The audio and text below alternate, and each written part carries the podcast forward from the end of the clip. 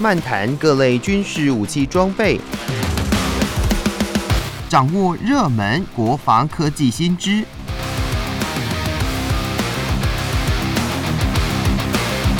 军武说早安，陪您一起领略国防知识力量。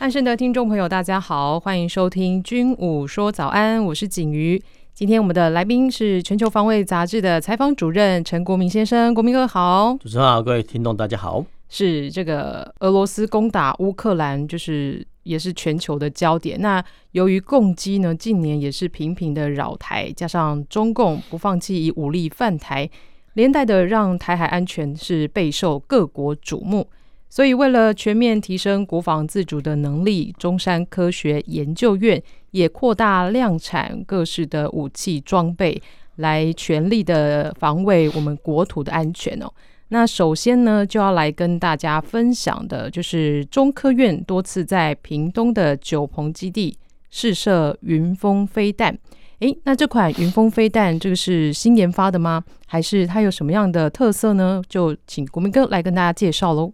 呃，我们要再来看，是这个新闻是三月十六号由那个呃某家的。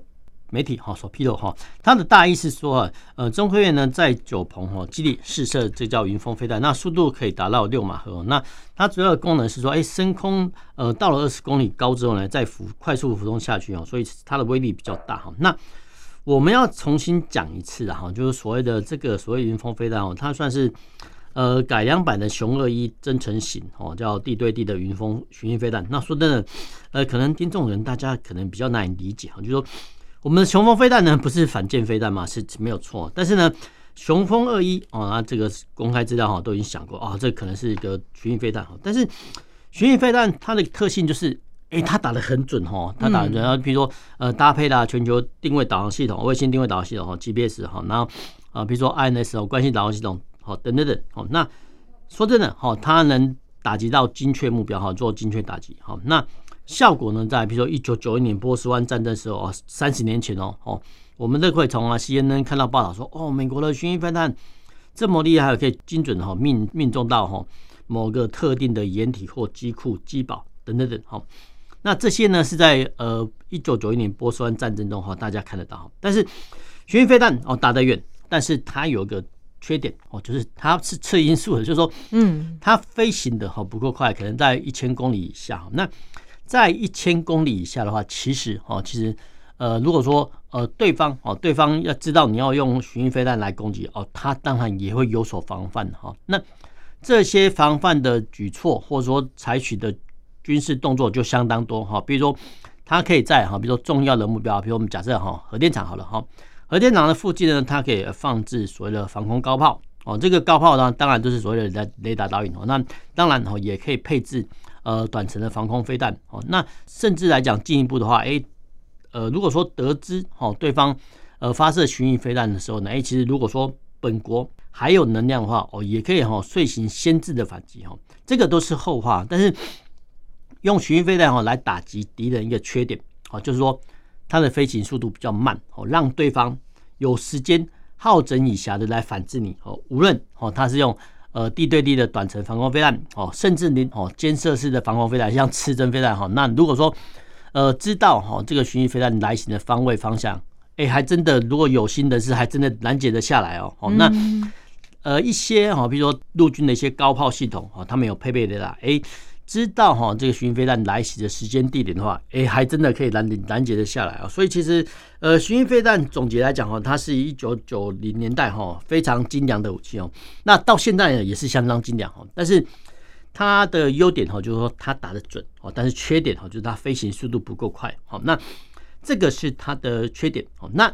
有没有可能哈发各国呢？发展哈打得准又打得快的飞弹呢？啊，其实有哈，其实有。那不管是美国、俄罗斯，甚至中国哦，都在哈研究哈这种所谓的呃快速的巡弋飞弹啊。那速度有多快呢？哈，大概就三马赫以上哈。所以呃，这个是可能未来的我们叫造兵趋势哈，就制造商哦和武器制造商它的建造趋势。好，那这则新闻哈是说哦，刚刚我们讲这则新闻说。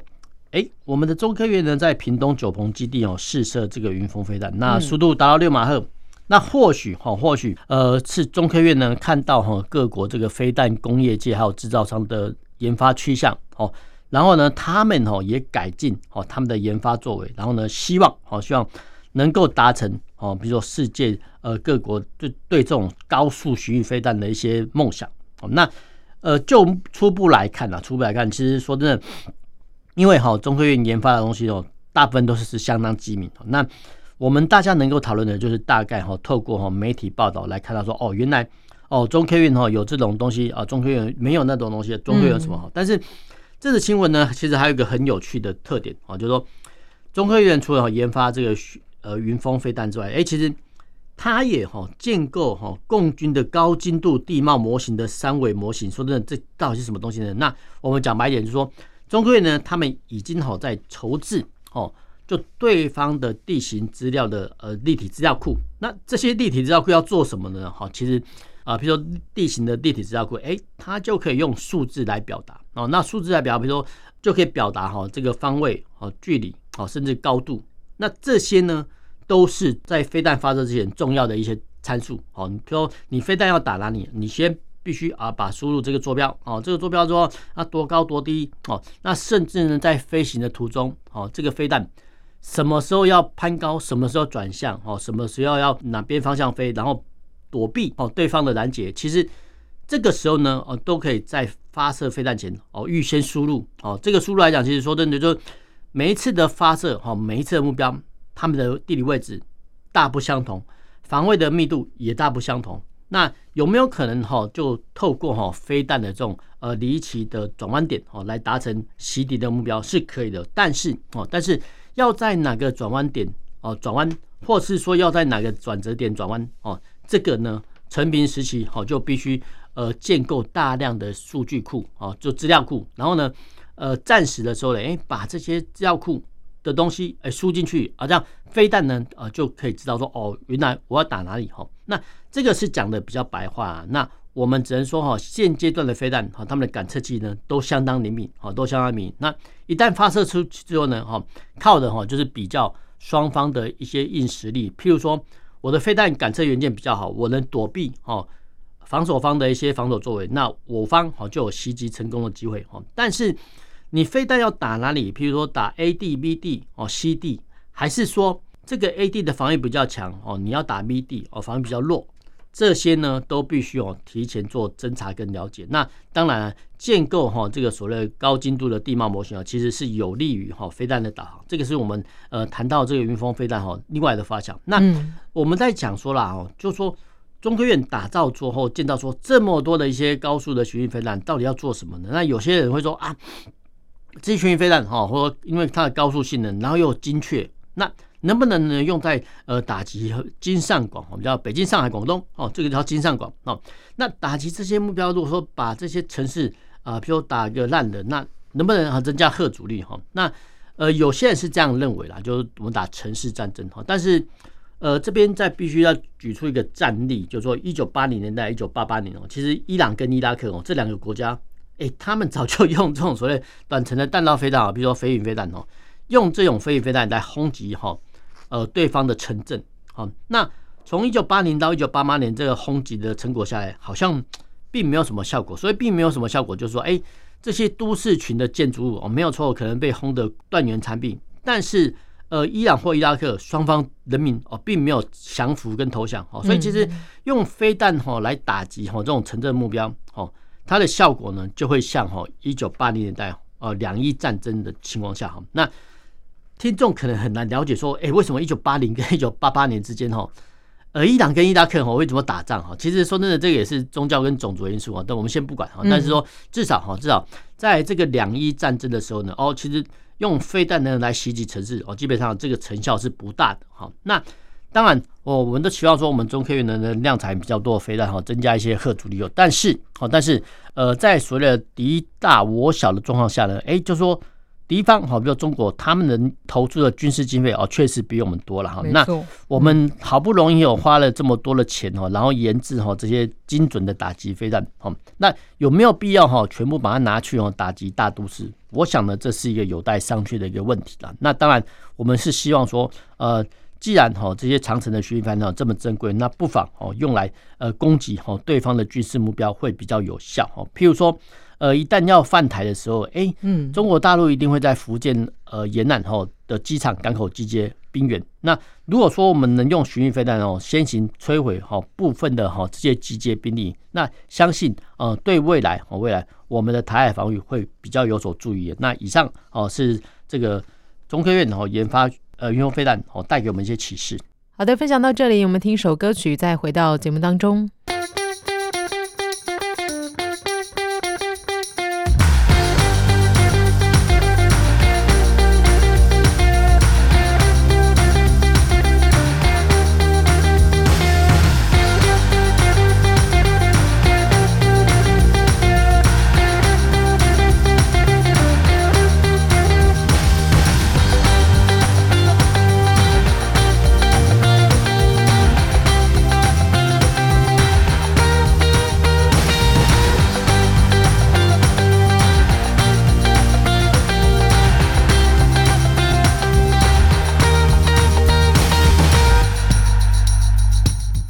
欢迎回来，军武说早安，我是景瑜，继续呢要跟大家分享，也是中科院呃在研发的武器装备呢，就是无人机 AI 化哦，就是中科院呢是在民雄的航太基地，是他们无人机研发的重镇。那厂商以七十五架无人机排出了各式的图案，展现出自主编队的群攻击力。那根据某周刊呃的新闻资料显示出，其实中科院还有很多秘密武器没有公布，但就针对这个呃无人机 AI 化的部分呢，请国民哥来跟大家说明喽。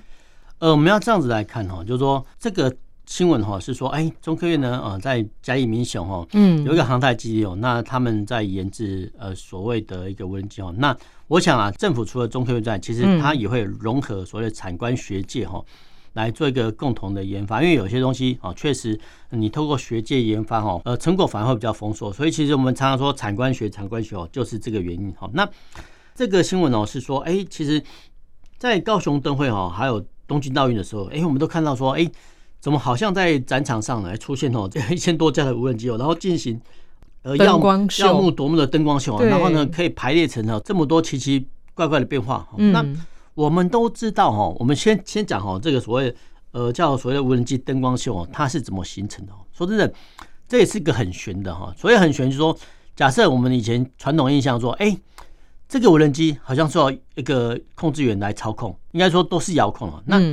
有没有可能哦，在这么短的空域哦，比如一千架无人机哈进行表演，那有没有可能后方哦就一百台哦控制器在遥控？哦，那当然了，这是以前的做法哈，真的啊，或是说哈，呃，现阶段呢有，比如假设哈，比如几台遥控器呢啊，就可以呃，遥控器呢就可以遥控哦部分的一些无人机，那这样就可以呃减少操作机台的架次哦，这个都是物理的常规。那其实无人机还有一个特性，就是哎，能不能透过预化的飞航程式啊，譬如说这一千呃架无人机，假设哈突然队形变化哦，有没有可能哈，比如说哦我。在这架无人机设定说，哎，你三分钟之后呃要飞向哪个角度方位？那 B 五架无人机要飞到哪个角度方位？因为它会呈现不同效果。嗯，其实这个是做得到的哈。这个做到叫预化飞航程式，就是说无人机在起飞前哈，什么时候飞到哪个定点，什么时候要变动，其实都可以通过哈飞航程式的编写哈来达成。但是呢，呃，这个飞航程式的编写哦，现在来讲以前是比较复杂哦。那现阶段来讲，很多就是所谓的套装的飞行难题哦，你只要输入时间点哦，就大概知道哎，你可以操控哦，呃，这架无人机哦，这架无人机呢，什么时候做转向哦，什么时候做编队哦，其实都可以做得出来哦。那这是现阶段科技能做得到哦，所以其实这个是所谓的器物的发展，有它的有好跟有坏的一面哈。因为我们都看到说啊，高雄东威啊，乒乒乓乓啊，这个很很热闹，很漂亮，没有错，好。我们换一个场景哦来看，说好，今天假设哈，呃，政府的首要人员哦出席一个开阔地区的重要演讲场合，这个时候呢，啊，如果说有新人士的话，哎，从不同的方向哦起飞大批的无人机，然后同一时间哦朝哦这个政要撞上去，请问我们的维安要如何自处？哈，所以其实呃无人机呃看到这么多哈无人机哈可以哈同时的升空，那我们就军事层面来看，我们就会想说，哎。万一好，比如说有心人士啊，不管是敌军哈，或者歹徒，哎、欸，他们真的哦，呃，在同一时间哦，透过我们刚才讲的这个所谓预化飞航程式，好，同一时间朝你撞过去的话，请问哈，呃，这个维安单位也要如何自处？所以其实无人机呢有它的好处啊，但是它也有它的坏处。那我们再回过头来讲哈，为什么无人机哈会最近哈变成这么夯哈？那其实无人机变得很热门的原因哦，其实早在哈双亚战争哈。中就已经看得出来哦，双亚战争是亚拜萨兰哦跟亚美利亚哦，那当时候呢，呃双方呢都出动很庞大数量的战车哦甲车来做一个对阵，那同时呢也透过哈无人机来做较劲，那这个地方呢，尤其是我们指的是土耳其哦跟俄罗斯的较劲哦，那土耳其呢呃目前已知哈提供哦相关的国家所谓 TB Two 哈这种无人机哈，那这个无人机的话基本上讲哈它的载弹量比较多好，然后呢。呃，它的感测器也比较发达。那最主要的哈是当做感测器哈，可以呃先行哈去敌方的阵营做侦查，那导引后续的火力。但是呢，呃，我们刚刚讲过这个土耳其的 TB2，哎，它本身呢也可以装载土耳其本身的罗克斯坦哈研发的小型飞弹。那换句话说来讲哈，就说呃土耳其的 TB2 哦，可以当做是呃土耳其版的哦掠夺者无人机。我想呢这样讲哈，大家都比较有一个清楚的概念哈，就是说。TB Two 呢，除了侦察敌军的动态之外呢，它也可以搭载哦这个小型的反战车飞弹哦。那呃，土耳其生产的飞弹，嗯，外界哦都把它称为所谓的土耳其版的地狱火飞弹哦。所以其实呃，我们应该说哈，就土耳其研发出这种 TB Two 啊，除了侦察之外呢，诶，它也可以战车呃担任猎杀的任务哦。所以其实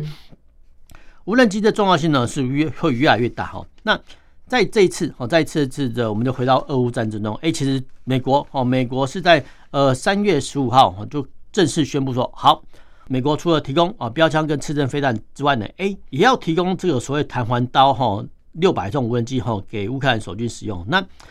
这一款无人机哦，说真的，它飞行速度不够，不是很快哦，大概时速大概一百一到一百八十公里之间哦。但是，呃，它可以在天空上停留的时间跟距离啊，分别是四十分钟，然后也可以呃飞航半径到四十公里以内的目标哦。那这个同样当然，上面哈装有小型的炸药物，就五磅的炸药。那碰到哈敌军纵队的时候呢，哎，其实就可以哈担任哈类似呃二次大战和日本神风特工队一样角色，就说哎，直接